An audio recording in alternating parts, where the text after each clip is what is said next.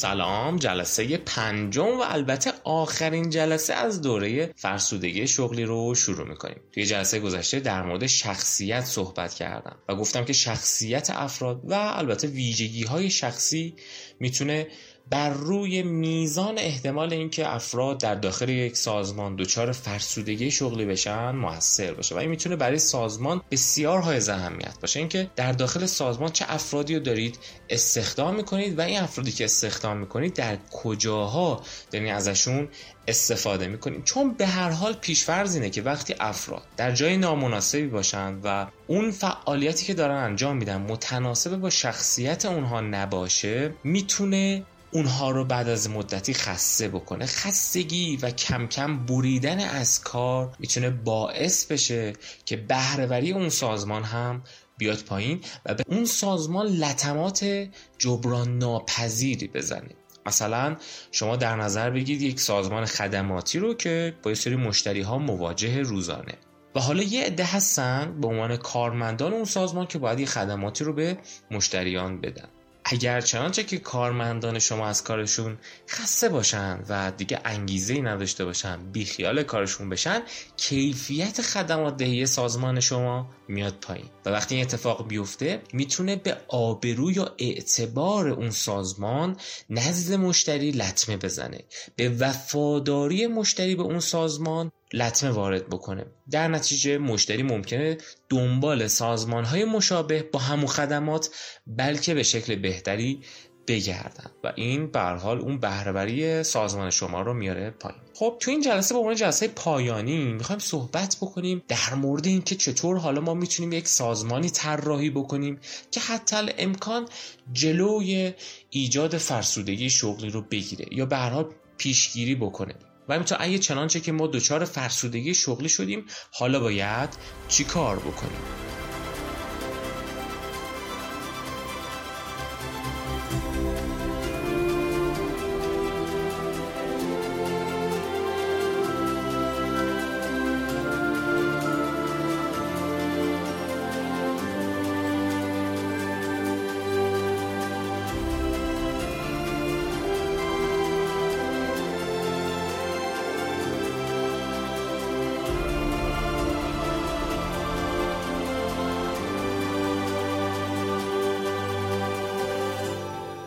یه نکته اینه که سازمان باید سازمانی باشه که مدام از کارمندان خودش و البته از کل فرایندها اطلاعات جمع‌آوری کنه. یعنی اگه میخواین یه سازمانی داشته باشید که توش کارمندانتون دچار مشکلات روانشناختی نشن، باید ازشون مدام اطلاعات جمع آوری کنید. مثل سازمان‌هایی که از یه سری مراکز سنجش و ارزیابی میخوان که سالیانه یا در دورهای مشخص مثل شش ماه به یک بار بیان و یه اطلاعاتی رو از کارمندانشون دریافت کنن.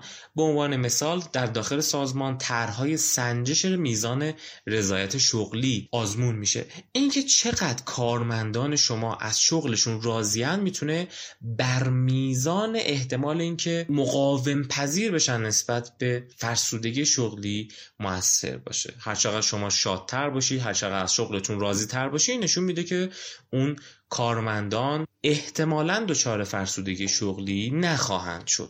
البته همینجا این نکته رو باید اشاره بکنم که توی قسمت منابع انسانی هر سازمانی امروزه بحث‌هایی مثل بحث‌های مدیریت منابع انسانی دیجیتال هم مطرحه. مثلا صحبت سر اینه که چطور ما میتونیم با طراحی یه سری نرم افزارها و فضاهایی که توی شبکه‌های مجازی، سایت‌های یه سری نرم افزارهای خاص به هر حال میتونه طراحی بشه، چطور ما میتونیم رضایت شغلی و متغیرهای مثل این رو مدام مورد سنجش قرار بدیم، مدام از کارمندان خودمون به صورت اتوماتیک در یک سیستم مدرن بیایم و اطلاعات رو جمع آوری کنیم. پس به هر حال فقط لزوما صحبت من این نیست که یه سری روانشناس بیان و یه سری پرسشنامه‌ای رو در داخل سازمان شما توضیح بکنن، ولی چیزی که مهمه به هر شیوهی که هست سازمان شما باید مدام مورد بازبینی قرار بگیره و از کارمندان مدام اطلاعات دریافت بشه. این نکته رو هم باید بهش اشاره کنم که فرسودگی یه روز ایجاد نمیشه، یعنی توی یک دوره به وجود میاد. حالا اگه شما مدامی اطلاعات رو دریافت کنین، میتونین میزان افزایش یا کاهش اون سازه ها رو یا به هر حال اون متغیرهایی که دارین میسنجین رو مشاهده کنین. یعنی چی؟ یعنی میتونین ببینید که طی مثلا چند ماه اخیر آیا میزان رضایت شغلی کارکنان شما افزایش پیدا کرده یا کاهش داره پیدا میکنه، شیب داره پیدا میکنه، نزول داره پیدا میکنه و این شیب به چه سمته. این خیلی میتونه اهمیت داشته باشه. اگه کم کم داره میاد پایین، این به معنی نیست که شما فردا با کارمندانی روبرو میشین که دچار فرسودگی شغلی هست، اما این میتونه یک زنگ هشداری باشه برای مدیریت اون سازمان که حواستو جمع کن، یه سری چیزا داره میاد پایین. نکته دیگه اینه که در داخل سازمان میتونیم سیستم‌های بازخور و سیستم‌های اطلاعاتی وضع بکنیم. اما یعنی چی؟ سیستم‌های بازخور، کارمندان وقتی دارن یه کاری میکنن، یه فعالیتی انجام میدن، خصوصا اگه کارشون یه کاریه که از جنس خلاقیته، از جنس کارهای نوآورانه است، خیلی اهمیت داره که مدام به اونها بازخور داده بشه، بهشون بفهمونیم که کارتون خوب بوده یا بد بوده. اگه کارش خوب بوده، احساس بهتری دریافت میکنه و تشویق میشه که اون کار رو ادامه بده.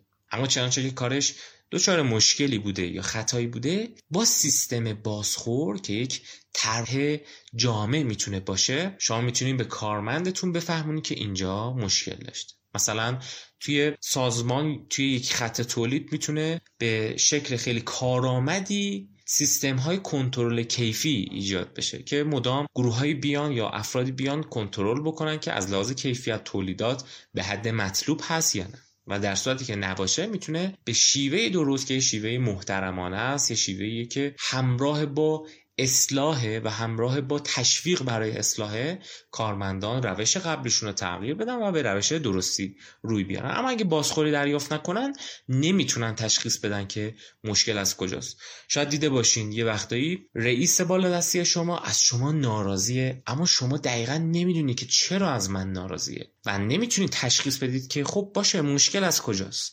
اینجا به خاطر اینه که سیستم بازخور وجود نداره. وقتی ما میگیم سیستم، میتونه از یه سری اجزا برخوردار باشه. مثلا میتونه سطوح مختلفی از سرپرست‌ها رو داشته باشه و شکل‌های خاصی از دادن بازخور. بازخورها میتونه در قالب مثلا سیستم‌های کنترل کیفی باشه، میتونه در قالب برگزاری یه سری جلسات یا یه سری همایش‌ها یا به صورت شخصی باشه. ما مدل‌های مختلف بازخور هم داریم، ولی به هر حال با یه طراحی دقیق میتونیم این مشکل رو برطرف بکنیم. ما سیستم اطلاعاتی، سیستمی که بیاد و دانش رو در داخل سازمان نشر بده، اطلاعات رو نشر بده و بتونه منتقل بکنه. با انتقال اطلاعات شما میتونید کارتون رو بهتر، دقیق‌تر و با خطای کمتر انجام بدید. خب وقتی که کارتون بهتر باشه، احتمالاً از محیط بازخورهای بهتری میگیرید. هر چقدر بازخورهای بهتری بگیرید، هر چقدر که محیط بیشتر شما رو تشویق کنن به خاطر عملی که انجام دادید و عمل موفقیت آمیزی بوده، احتمالا شما کمتر از کارتون خسته میشین، چون این خودش میتونه یک منبع انرژی باشه. کارهایی که به کارمندان داده میشه حتی الامکان باید جوری طراحی بشه که نه خیلی سخت باشه و نه خیلی آسون باشه. یعنی اگه یک کار خیلی بیش از حد دشوار باشه، شما خیلی نسبت به اون کار انگیزه‌ای پیدا نمی‌کنید، چون در توان شما نیست. اما اگه یه کار خیلی هم آسون باشه، ممکنه شما احساس کنید که این کار خیلی میتونه کار مسخره‌ای باشه، کار موسیقی باشه، شما اصلا احساس خوبی نسبت به اون کار ندارید، شما اصلا تو کار بی اهمیتیه یا سطح پایینیه. یه مثال خیلی معروف داره این موضوع. مثلا شما در نظر بگیرید که میخواین پینگ پونگ بازی کنید، یک ورزشی پینگ پونگ. اگه حریف مقابلتون یه فرد خیلی قدر باشه، حرفه‌ای باشه، اصلا جوری این با توپ بازی میکنه که اصلا شما نمیتونی توپو ببینی، اینقدر سریع میره و میاد و شما نمیتونی جواب بدی. برای شما بعد از یه پنج دقیقه بازی کردن ناامید میشید و خودتون میگید بابا مثلا جلو تو هیچ شانسی ندارم. اگه طرف مقابلتون خیلی مبتدی باشه، یعنی مثلا روز اولش باشه که میخواد تازه پینگ پونگ رو بازی کنه، مثلا توی یه سرویس زدن هم مشکل داره، وقتی طرف مقابلتون خیلی هم آدم ساده و مبتدی باشه، بازم برای شما لذت بخش نیست پینگ پونگ بازی کردن، چون میبینید هر چی میزنید مثلا نه میتونه جواب بده، نه اصلا میتونه یه دونه ضربه مناسب تو توپ بزنه، در مجموع هیچ توانایی نداره، در برای شما هیچ چیز نیست. شما باز اینجا رغبتتون نسبت به اون بازی میاد پایین. پس شغلایی که تو سازمان هست نه خیلی سخت باشه نه خیلی آسون، و این باید با تجزیه و تحلیلش و خصوصا فهمی این که کاری که داری میدی چقدر فشار میاره، چند دقیقه زمان میبره، چون بعضی وقتا مدیر ممکنه یک کاری بخواد و یک محدوده زمانی مشخصی هم بده، ولی کارا بیش از اون محدوده زمانی باشه و کار خیلی زیاد و سخت باشه. اینجا باعث میشه که کارمندان شما کم کم همون احساس خستگی بهشون دست بده و این خستگی در طولانی مدت تبدیل به خستگی مزمن بشه. نکته دیگه اینه که باید سعی کنیم بررسی بکنیم که فرسودگی در کدوم واحدهای سازمان ما داره رخ میده. بیا اینا رو بیایم شناسایی کنیم، چون فرسودگی لزوما در همه ایجاد نمیشه. ممکنه توی یه سری واحدهای خاص فرسودگی بیشتر رخ بده. ممکنه این سازمان واحد فروش داشته باشه، واحد پشتیبانی داشته باشه، واحد روابط عمومی داشته باشه و واحدهای مختلف. پس تفکیک واحدها هم باید در نظر گرفته بشه. سعی کنیم فرایندهای مشارکتی رو در داخل سازمان افزایش بدیم. مثلا از کارمندان خودمون در مسائلی که خصوصا مربوط به کار خودشونه سعی کنیم مشارکت بگیریم، نظر بخوایم و در این حال بخوایم برای اجرایش به ما کمک بدن. این موضوع میتونه خیلی حائز اهمیت باشه. وقتی شما مشارکت کنید در یک کاری میتونید احساس بهتری داشته باشید، احساس اینکه دیگران به شما اهمیت میدن، سازمان به شما اهمیت میده و این میتونه شما رو فعال نگه داره. مثلا اگه تجربه کلاس‌های درسی رو داشته باشید، چه توی مدرسه چه توی دانشگاه، میبینید که زمانی که اساتید میان و از دانشجویان خودشون سر کلاس توی کارها مشارکت میگیرن، میتونه انرژی دانشجو رو ببره بالا. اما لحظه‌ای که یک استاد یا یک معلمی میاد یه طرفه شروع میکنه یه سری چیزایی تدریس میکنه و میره، هیچ مشارکتی نمیگیره، این میتونه باعث کاهش انگیزش دانشجویان باشه. اما نکته که راجع مشارکت گرفتن وجود داره اینه که مشارکت گرفتن به هیچ عنوان نباید به این معنا باشه که افراد تو هر موضوعی باید حتما مشارکت بکنن، به خاطر اینکه اگه توی موضوعاتی باشه که به اونها بی ربط باشه، این مشارکت میتونه نه تنها مفید باشه بلکه میتونه مضر باشه، چون بی ربطه. چون اون افراد با خودشون میگن چرا ما باید تو فلان موضوع مشارکت کنیم، اصلا این موضوع به ما چه ربطی داره. و اینکه اگر اون موضوع مورد مشارکت مورد تخصص افراد نباشه، افراد ازش سررشته‌ای نداشته باشن، میتونه تازه مشارکت آسیبزا باشه، چون افراد میان ممکنه طرحهایی بدن، حالا این طرحها یا با بازخورد منفی روبرو میشه و اونها عزت نفسشون میاد پایین و به هر حال احساس میکنن توهین شده بهشون، یا اینکه اصلا اجرا میشه و به شکست منجر میشه و اونها احساس بدی دریافت میکنن. پس مشارکت گرفتن میتونه مهم باشه، اما مشارکت در چی و چقدرش میتونه حائز اهمیت باشه. نکته بعدی اینه که هر تغییری که ما میخوایم توی سازمان ایجاد بکنیم حتما باید توسط کارمندان ما درک بشه. یک موضوع به شدت روانشناسانه است که خیلی از سازمان‌ها اصلاً بهش توجهی ندارن. ممکنه یه سازمانی بیاد پیش مشاوران و بگه که ما جدیداً اومدیم طراحی مجدد کردیم، مثلا سازماندهی مجدد کردیم و تغییرات خیلی عمیقی هم توی سازمانمون دادیم، اما هیچ تغییر واقعی توی بهره‌وری و حتی کارایی کارمندان مشاهده نشد. چرا؟ مشکل از کجا بوده؟ این مشکل میتونه دلایل خیلی زیاد داشته باشه، اما یکی از مهمترین دلایلش اینه که کارمندان اون تغییرات رو درک نکردن. مهم اینه که اگه شما تغییری میخواین ایجاد کنید اونها درک بکنن، اگه درک نکنن به درد نمیخوره. حالا برای که درک بکنن، مثلا مدیریت میتونه با کارمندان خودش ارتباط برقرار بکنه، با اونا صحبت بکنه و برای اونا توضیح بده که داره چه تغییراتی رو ایجاد میکنه. خود اون فرایندهای مشارکتی هم که براتون توضیح دادم میتونه کمک بده به اینکه درک کارمندان از کارهایی که دارن توی سازمان انجام میشه و خودشون دارن توش مشارکت کنن بیشتر میشه. این مشارکتی میتونه درک اونها رو بیشتر بکنه، بیشتر بشناسن که داره چه اتفاقی میفته. خود این درکه میتونه مبنایی بشه برای اینکه اونها هم همراه با سازمان تغییر بکنن و اگه احیانا به سمتی داشتن میرفتن که احساس نارضایتی شغلی میکردن، با این درک میتونه این مشکل برطرف بشه.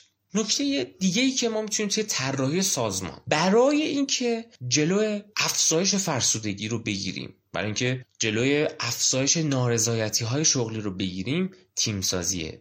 هر چقدر که سازمان سعی کنه تیم‌سازی ایجاد بکنه و تشویق‌های گروهی رو افزایش بده و ایجاد حس تعلق به گروهی رو بیشتر بکنه، می‌تونه یه عوامل انگیزشی خاصی رو ایجاد بکنه. البته این موضوع رو من باید بگم که تیم سازی لزوما در همه نوع سازمانی جواب نمیده و لزوما در همه نوع فرهنگی هم جوابگو نیست. خیلی از فرهنگ ها هستن که فردگرا هستن و نه جمعگرا و از این لحاظ میتونه مشوق های تیمی روی افراد تأثیرات مختلفی داشته باشه. در مورد اینکه چطور ما میتونیم با تیم سازی و ایجاد حس تعلق گروهی انگیزه افراد رو ببریم بالا، من سعی میکنم در دوره‌ای که تحت عنوان انگیزش شغلی برگزار میکنم در مورد این موضوع هم صحبت کنم که فرهنگ ها چه تأثیری میتونه روی این موضوع داشته باشه. اما به هر حال وقتی که شما توی یه تیمی هستید، احساس تعلق میکنید و احساس حمایت های تیمی دارید، این احتمالاً باعث این میشه که شما کمتر از کارتون خسته بشین، چون اون حمایته، اون احساس تعلق به اون گروهه میتونه برای شما خودش یه عامل انگیزشی مهم باشه. اگه چنانچه که افراد حس کارآمدی بکنن و باور بکنن که میتونن یه کاری خوب انجام بدن و انجام بدن نتیجه خوبی رو هم دریافت بکنن، خیلی میتونه برای جلوگیری از فرسودگی شغلی مهم باشه. ما قبلا گفتیم توی جلسات ابتدایی که فرسودگی وقتی رخ میده که افراد احساس کنن که دیگه کارآمد نیستن، دیگه نمیتونن از پس اون کارا بر نمیان، دیگه خسته میشن، بیخیال میشن، بی‌انگیزه میشن. اگه شما در داخل سازمانتون به عنوان یک مدیر یا کسی که به هر حال داره یک سازمانی رو طراحی میکنه یا بخش اچ آر هستید، شما میتونید ایجاد حس کارآمدی رو در اولویت کارهاتون قرار بدید. چی کار کنیم که کارمندا یک کاری انجام بدن، کارشون با موفقیت باشه و تشویق بشن، در این حال حمایت بشن برای اینکه کارشون به خوبی انجام بشه و بهشون بازخورد داده بشه و این حس حمایتی و این حس بازخورد میتونه باعث افزایش حس کارآمدی در افراد بشه. احساس میکنن که کارآمدن، دارن کارها رو به خوبی انجام میدن چون دارن میبینن نتایج موفقیت آمیز بود. این هم خیلی میتونه حائز اهمیت باشه. مثلا توی سازمانی به عنوان نمونه میخوان در خط تولید یه تغییرات ایجاد بدن، مهندسین و تکنسین هایی اومدن یا برای کسانی که توی این زمینه میخوان فعالیتی انجام بدن یا وظیفه‌شونه. بخش مدیریتی سازمان، بخش مالی سازمان میتونه بیاد و بگه که ما بودجه لازم رو به شما میدیم، راهنمایی‌های اطلاعاتی هم به شما میدیم و هر حمایتی که بخواید هم به شما میدیم که شما اون تغییرات لازم رو توی خط اعمال بکنید. اگه این کارمندان و تکنسین ها موفق بشن که توی خط تولید یه تغییراتی ایجاد بکنن، این حس کارآمدیه برای اونا میره بالا، چون موفق شدن، نتیجه موفقیت آمیز بوده و این نتیجه موفقیت آمیز رو شما چطور میتونید تو سازمان خودتون بیشتر بکنید وقتی حمایت سازمانی بیشتر بشه و این میتونه وظیفه بخش مدیریت یک سازمان باشه یا حداقل مدیریت مالی یک سازمان. یه نکته مهم دیگه‌ای که خیلی اینجا جا داره راجبش صحبت بشه اینه که نتایجی که حالا ما به دست میاریم در سر این تغییراتی که تا اینجا صحبت کرد، تیمسازی و حس کارآمدی و حمایت‌های اطلاعاتی و بازخورد و فرآیندهای مشارکتی و طراحی شغل و سیستم‌های مختلفی که میشه توی سازمان ایجاد کرد برای ادراک کارکنان، همه اینا فقط در یه صورت میتونه مؤثر باشه. همه اینا در صورتی میتونه مؤثر باشه که نتایج تبدیل به یک روند بشه. روند یعنی ادامه داره، یه طولی داره. این نیست که امروز باشه فردا نباشه. روند یعنی امسال هست و ادامه داره، سال دیگه هم هست، بازم تأثیراتش رو میتونیم ببینیم. خیلی از سازمان ها هستن که تصمیم میگیرن تغییراتی رو در داخل سازمان خودشون انجام بدن، اما واقعیتش اینه که این تغییرات تغییرات دکوریه، تغییرات نمایشیه. میان جلسه میذارن، عکس میگیرن، بنر چاپ میکنن. ما با جلسه های یکی دو روزه نمیتونیم تغییر ایجاد بکنیم، نمیتونیم نتیجه بگیریم. آقا من رفتم یک کنفرانسی رو در داخل سازمان ایجاد کردم، یک همایشی رو ایجاد کردم، اون همایشه اومدم بهترین اساتید تو فلان حوزه رو آوردم، دو ساعت صحبت کردن و رفتن، هزینه نسبتاً بالایی هم پرداخت کردن. تا وقتی نتایجی که به دست اومده تبدیل به روند نشه بهش دردی نمیخوره. حالا تو بیا هر چقدر دوست داری از این همایشا و بنرها چاپ کن و برگزار کن و دوره بذار، تا وقتی که روند نشه به درد. مثلا مثلا شما میاین بگین که ما میخوایم انگیزه کارکنان رو ببریم بالا، با یکی دوتا حرف قشنگ انگیزه کارکنان بالا نمیره و این اقداماتی که برخی از حالا مشاوران سازمانی در حوزه روانشناسی و مدیریت منابع انسانی اینا که میان در حوزه مثلا انگیزه کارکنان کار میکنن، یا اصلا این اساتیدی که تو حوزه انگیزه کار میکنن همایش‌های بزرگ میذارن، افراد میان حرفای خوشگل میزنن، اینا اصلا کارای واقعی نداره. در لحظه به شما حس خوبی میده ولی خیلی زودگذره احساسش. شما تحت تاثیر جو اون جلسه قرار گرفتید. این به معنی نیست که تغییری رخ داده. اگه شما میخواین انگیزه افراد بره بالا باید تبدیل به روند بشه. مثلا اگه شما میخواین انگیزه افراد بره بالا با ایجاد جلسات مشارکتی، این نباید بشه که یه جلسه یه بار یه دو نفرشون بیان دوتا نکته بگن برن. شما میتونید هر هفته جلسات دائمی داشته باشین که با سیستم‌های مشخصی که از قبل ساختار یافته هستن از افراد بازخورد بگیرید، افراد رو مشارکت بدید در تصمیم گیری ها و اینجوری میتونید این رو تبدیل به یک روند بکنید. یعنی در اصل نتیجه به دست اومده یک جریانه، نه یک پایان. یک جمله خیلی کلیدی در هر سازمانیه. همونطور که اشاره کردم خیلی از سازمان هستن که تغییراتی میدن، اما چون تغییرات مقطعیه و پایان پذیره و تبدیل به روند نشده نتایج ادامه دار نیست و فقط صرفا ازش یه سری عکسای یادگاری باقی میمونه. نکته دیگه‌ای هم که میتونه توی سازمان به کار بیاد برای اینکه سازمان ما مصون بمونه از اینکه افراد دچار مشکلات روانشناختی مثل فرسودگی بشن، آموزش مهارت‌های جدید بر اساس نیازهای سازمان. یعنی سازمان به گونه‌ای باشه که مدام نیازسنجی بکنه و مدام بررسی بکنه که چه نیازهای جدیدی در داخل سازمان اتفاق افتاده و کارمندان و کارکنان اون سازمان باید اون نیازها رو برطرف بکنن و بر اساسش بیاد دوره‌های آموزشی رو برای اونها بگذاره. همونطور که اشاره کردم اگه که دوره‌های آموزشی رو بذارید، از افراد دعوت بکنید این دوره‌ها رو شرکت بکنن، دوره‌ها دوره‌های مفیدی باشه، به اونها بازخورد داده بشه، کم کم از اونها بخوایم که در عمل اون چیزهایی که یاد گرفتن رو انجام بدن و ازشون حمایت بکنیم، خود این امر میتونه به احساس خودکارآمدی بیشتر برای کارمندان منجر بشه و خود این میتونه جلوی ایجاد حس فرسودگی شغلی رو بگیره. نکته مهمی که باید اینجا بهش اشاره بکنم اونم اینه که خیلی وقتا در داخل سازمان یه اهداف کلی ممکنه برنامه‌ریزی بشه و پیشنهاد بشه، اما یه اهداف کلی باعث ایجاد انگیزه در کارمندان نمیشه. شما باید اهداف رو جزئی‌تر بکنید و مشخص‌تر بکنید، کارها رو به بخش‌های کوچکتر تقسیم کنیم. مثلا میتونیم از روش‌های ایجاد عادت‌های جدید استفاده کنیم. خیلی از مشکلاتی که در داخل سازمان هست و این مشکلات داره به کارمندان آسیب میزنه تبدیل به یک عادت شده، پس خوبه که به موضوع عادتها هم در داخل سازمان توجه بشه.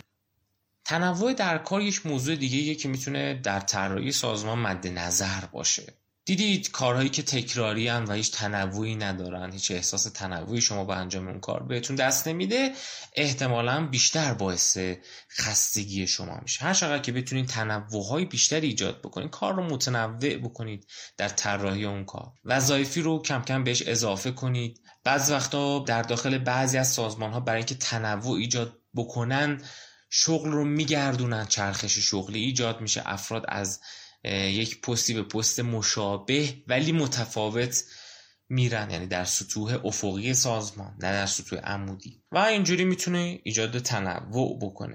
اگه اهداف مشخص میشه و این اهداف اومدیم جزئی کردیم و تعیین کردیم، خوبه که یه ملاکایی هم برای سنجش پیشرفت قرار بدیم. یعنی اگه قراره که ما ببینیم که اصلا سنجشی بکنیم که کارمندان دارن پیشرفت میکنن یا نه، باید توی سازمان خودمون ملاک‌ها رو طراحی بکنیم. اگه میگیم این کارمندان دارن پیشرفت میکنن، بر چه اساسیه؟ اگه میگیم که جلوی پیشرفتشون گرفته شده، بر چه اساسیه؟ اینا باید مشخص بشه و مدام سنجش پیشرفت اتفاق بیفته. نکته بعدی ددلایناییه که ممکنه در داخل سازمان وجود داشته باشه. مثلا یه مدیری میاد یه کاری رو میخواد و میگه که فقط تو یه هفته فرصت داری.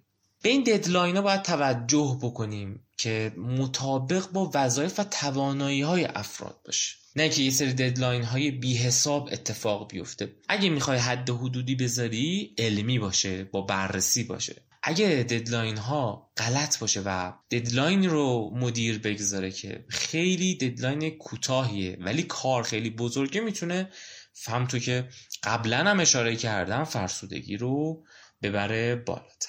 حالا یه سری نکاتی هست به عنوان نکات تکمیلی در آخر این جلسه، به اون جلسه آخر میگم که اینا میتونه خیلی اهمیت داشته باشه توی سازمان شما. یکی این که در مجموع خیلی وقتا ما به خاطر حالا اون مسائل فرهنگی که در داخل جامعه خودمون داریم، ممکنه زنان بیشتر تحت تاثیر مشکلات قرار بگیرن و آسیب‌های بیشتری رو از این لحاظ متحمل بشن، به خاطر که زنان زنانی که کارمند هستن و وظایف شغلی دارن، در این حال از لحاظ سنتی وظایف سنتی در داخل خونه‌شون هم به گردنشونه. خیلی ها رو دیدم در طول عمرم که خانومن کارمندن، مثل مردان بر سر کارمند، چون برای شیفت کاری اونها هم یه شیفت مشخصیه مثل همه است. و این کارمندان با این که مثل مردان کار میکنن، اما تو خونه باید وظیفه بچه داری هم داشته باشن، آشپزی و خانه‌داری و غیره هم جزء وظایف بانوان هستش.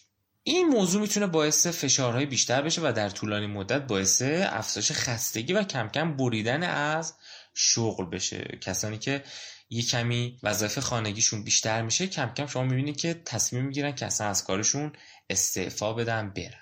یه موضوع دیگه اینه که اگه شما دچار فرسودگی شدید، چه کارها باید بکنید و اینکه چه نکاتی رو در خودتون ملاحظه داشته باشین. یه نکته اینه که اگه دیدید شغلتون بهتون آسیب داره میزنه و این آسیب آسیب دائمیه، شما هم نمیتونین کاری بکنین، خیلی وقتا باید جرأت و جسارت ترک شغل هم داشته باشین. وقتی ما میگیم ترک شغل برای سازمان بده، به این معناست که یه ترک شغل معنادار اتفاق بیفته که هر ساله جمعیت قابل توجهی تصمیم بگیرن از اون سازمان خارج بشن. اما لحظه‌ای که یه سری موارد خاصی وجود داره و حالا شما به هر حال بنا به دلایل خیلی ویژه و استثنایی دچار مشکلاتی شدید، باید جسارت این که از اون شغل بیاین بیرون رو داشته باشید.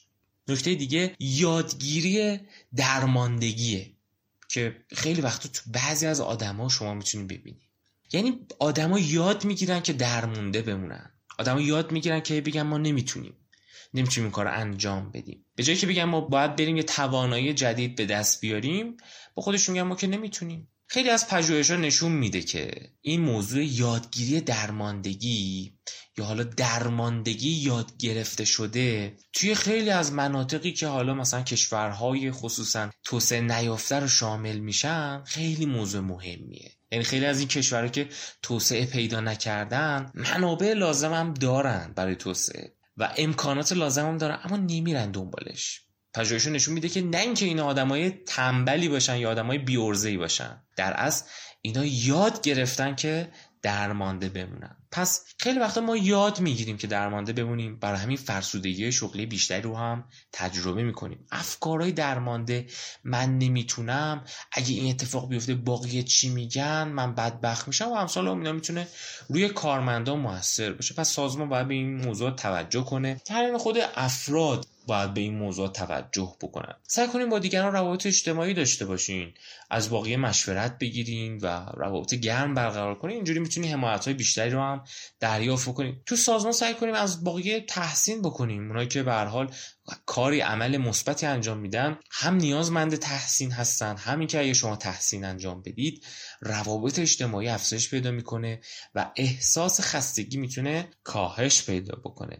نکته دیگه انتظارات ماست. ببینید بعضی وقتا ما انتظارات خیلی بیجا داریم. انتظار داریم که همه به ما احترام بذارن، همه با ما خوب رفتار کنن، همه اینجوری باشن، همه بله قربانگو باشن، همه. این انتظارات مطابق با واقعیت نیست. یعنی واقعیت دنیای بیرونی مطابق با انتظارات من شخصی نیست. پس از این باید و نباید و ما باید بیایم بیرون.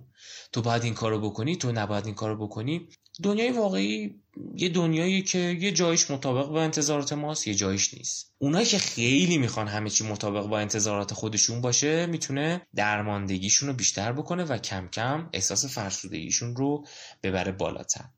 نکته از اهمیت دیگه مدیریت زمانه. سازمان باید به کارمندانش کمک بکنه که کارمندان اولویت بندی کنن، زمانشون رو مدیریت کنن. زمان محدود، کارها زیاده، پس مدیریت زمان نیازه. اگه شما نتونید مدیریت زمان کنید، در گام اول استرس شغلی پیدا میکنید که توی دوره استرس شغلی خیلی راجبش حرف زدم که چطور عدم مدیریت زمان میتونه باعث ایجاد استرس شغلی بشه. استرس شغلی مقاومت شما رو بعد این مدت از بین میبره.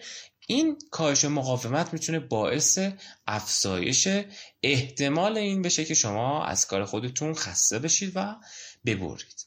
نکته حائز اهمیت دیگه اینه که سازمان چقدر اومده سیستم پاداشش رو درست طراحی کرده که تو جلسات ابتدایی راجبش حرف زدم، و اینکه امکان تفریح کردن، امکان استراحت کردن رو به کارکنان میده. بازدهایی که شما در داخل روز میتونید قرار بدید برای استراحت افراد، اصطلاحاً ساعت‌های چایی و ساعت‌های استراحت، آنتراک ها، و در عین حال روزهای تعطیلی که میتونید برای افراد اختصاص بدید برای تفریحاتشون و اینها. اگه شما یه مدت یه کاری رو انجام بدی کم کم خسته میشین، ولی یه لابلای کاری تفریحاتی وجود داشته باشه، ساعت‌های استراحت وجود داشته باشه، میتونه به شما کمک بده. و اینجا دقیقاً متضاد کارهای زیادی گرفتن از افراد و ساعتهای طولانی کاریه که چقدر میتونه باعث ایجاد فرسودگی‌های شغلی بشه. یه نکته که حائز اهمیت دیگه اینه که توی سری سازمان‌ها، خصوصاً سازمان‌های خدماتی و در مرحله بعدی برخی از سازمان‌های تولیدی که حتی اون خط تولیدشون توی شب‌ها هم فعالیت میکنه، شیفت شب داریم. کارمندان باید تو شیفت‌های شب هم حضور پیدا کنن. اما شیفت شب به خاطر اینکه در روز شما نمیتونید اون کاری که باید انجام بدید رو انجام بدید، شب به جایی که بخوابید مجبور میشید بیاین سر کار و اون چرخه زیسته شما رو از بین میبره. این باعث میشه که خودش یه سری احساس خوابالودگی، احساس منفی و بی‌انگیزگی رو کم کم ایجاد کنه. خب یه سری مبنای زیستی هم داره که سری هورمون‌ها در شب‌ها بیشتر برای شما ترشح میشه و این هورمون‌ها میتونه باعث ایجاد خستگی بیشتر بشه. در طولانی مدت وقتی شما استراحتتون به هم بخوره میتونه شیفت شب باعث ایجاد فرسودگی شغلی بشه که حالا بعضی از بررسی‌ها نشون میده که فرسودگی توی افرادی که خیلی شیفت شب می‌گذرونن میتونه بیشتر بشه، خصوصاً اون دوره هایی که نامنظمن و شیفت ها به گونه تنظیم نشده که به افراد ضربه نزنه. خود تنظیم ساعت های شیفت شب و ساعت های شیفت روز میتونه برای افراد مهم باشه و برای اینکه جلوگیری کنه از موضوع فرسودگی میتونه اهمیت داشته باشه. یکی از نکات مهم اینجا فقط باید بگم اینه که خیلی وقتا ما باید توجه داشته باشیم که بعضی از افراد ممکنه ترجیح بدن که شب بیدار بمونن. ما میتونیم به اونا بیشتر شیفت شب بسپاریم. بعضی ترجیح میدن که شیفت شب نیان و بیشتر شیفتای روزانه رو بیان و اینجا ما میتونیم این پروسه رو برعکس بکنیم. نیاز سنجی و اینکه شناخت کارکنان اینجا میتونه خیلی مهم و موثر باشه و تمام نکاتی که باید توی شیفت شب رعایت بشه. اینا در مجموع نکاتی بود که توی سازمان باید برای پیشگیری از اینکه افراد دچار فرسودگی شغلی بشن رعایت بکنیم. اگه فرسودگی شغلی رخ بده، جلوی خلاقیت گرفته میشه، جلوی رفتارهای مثبت توی سازمان گرفته میشه. رفتاری مثل شهروندی سازمانی یا همون او سی بی، رفتاری که مثلا شاید دیده باشین یه سری کارمندان و کارکنان توی سازمان یه کارایی میکنن که خارج از وظایف خودشونه، ولی به خاطر اینکه میخوان به بقیه کمک کنن، میخوان به سازمان کمک کنن، خارج از وظایف خودشون میان یه فعالیت انجام میدن. اگه شما فرسودگی شغلی توی سازمانتون داشته باشین، کارمندا دیگه این کارا رو نمیکنن و به جاش میان یه سری اقدامات مخرب و انحرافی انجام میدن. یه سری پژوهش‌ها نشون میده که وقتی فرسودگی بالا باشه و خصوصا استرس پایین باشه، باعث میشه که رفتارهای مخرب و انحرافی بیشتر بشه، مثلا مثل از زیر کار در رفتن ها، آسیب زدن به اموال سازمان و امثال اون. ببینید مثلا وقتی کسی بیخیال باشه، براش مهم نیست که سازمان آسیب بخوره. توی جلسات گذشته یه مثال زدم، مثلا کسی که توی بخش فروش اون سازمانه اگه دچار فرسودگی شغلی شد، براش مهم نیست که حالا کار این مشتری را بندازه یا نه، یا این مشتری با رضایت تمام از این سازمان میره بیرون یا نه. خب خود این میتونه روی اعتبار اون سازمان موثر باشه. اینا یه سری رفتارهای انحرافیه که ممکنه رخ بده. یا مثلا بررسی شده که اهمال کاری ارتباط داره با بحث فرسودگی. کارمندانی که فرسوده میشن احتمالاً بیشتر اهمال کاری میکنن، کارشون رو به تعویق میندازن. همه اینا میتونه به سازمان آسیب بزنه. حالا من در پایان صحبتام به عنوان جلسه پایانی چند تا کتاب هم که ترجمه شده معرفی میکنم، در کنار همه مقالات فارسی و انگلیسی که میتونید مطالعه بکنید. کتاب آرامش در کار، کاربرد نظریه فرسودگی شغلی که نوشته مسلشه، که ترجمه زهرا یوسفی و دکتر محمد رضا عابدیه، که این هم یک کتاب خیلی خوبه که مسلش هم یکی از یا مسلچ یکی از نظریه پردازان مهم در حوزه فرسودگی شغلیه که این موضوع رو خیلی مطرح کرده و خیلی از پژوهش‌ها بر اساس نظریات اونه. یک کتاب دیگه، کتاب گرداب پنهان فرسودگی شغلی، عوامل، پیشگیری، درمانه که تألیف آقای غلامرضا دهبزرگی و دکتر رفیعه حدایقه، که اینا هم میتونه یک کتاب مفید باشه. کتاب دیگه، کتاب بهداشت روانی در محیط کار، با تأکید بر فشار روانی و فرسودگی شغلیه که از آقای ساعتچیه و اینا هم میتونه کتاب مفید باشه. این کتاب در مورد موضوعات غیر از فرسودگی شغلی هم صحبت میکنه، در مورد یه سری از موضوعات روانی که ممکنه در داخل سازمان رخ بده. کتاب دیگه، کتاب پیشگیری و غلبه بر فرسودگی شغلی، تألیف یوسف جوادی نیاآذری و فریبا مجد تیموریه، که این هم میتونه کتابی باشه که برای خصوصا کارمندان مفیدتره. امیدوارم که اگه شما یک کارمندی هستید، در داخل سازمانی فعالیت میکنید، احساس فرسودگی شغلی بهتون دست نده، چنانچه که این احساس به شما دست داده تا الان. سعی کنید از راهکارهایی که چه تو این دوره گفته شد، چه راهکارهایی که خارج از این دوره میشه راجبش صحبت کرد، حتما استفاده بکنید و سعی کنید حس و حالتون رو بهتر کنید. اگه احساس بعد با شما باقی بمونه، احساس خستگی باقی بمونه، روی تمام ابعاد زندگی شما میتونه موثر باشه. پس قبل از اینکه زندگیتون رو خراب بکنه به فکرش باشید. اگه شما مدیر سازمانی هستید یا کسی هستید که دارید سازمانی طراحی میکنه و به بخش توسعه سازمان مربوط میشید، حتما توجه داشته باشید که میتونید با طراحی درست اون سازمان جلوی اینکه کارمندان خودتون رو و کارکنان خودتون رو دچار آسیب فرسودگی شغلی بکنید بگیرید و این آسیب رو کمتر بکنید. امیدوارم که هیچ سازمانی درگیر چنین مشکلات و مسائلی نباشه. این دوره هم به اتمام رسید. امیدوارم موفق باشید و دوره مورد استفاده شما واقع شده باشه. بدرود.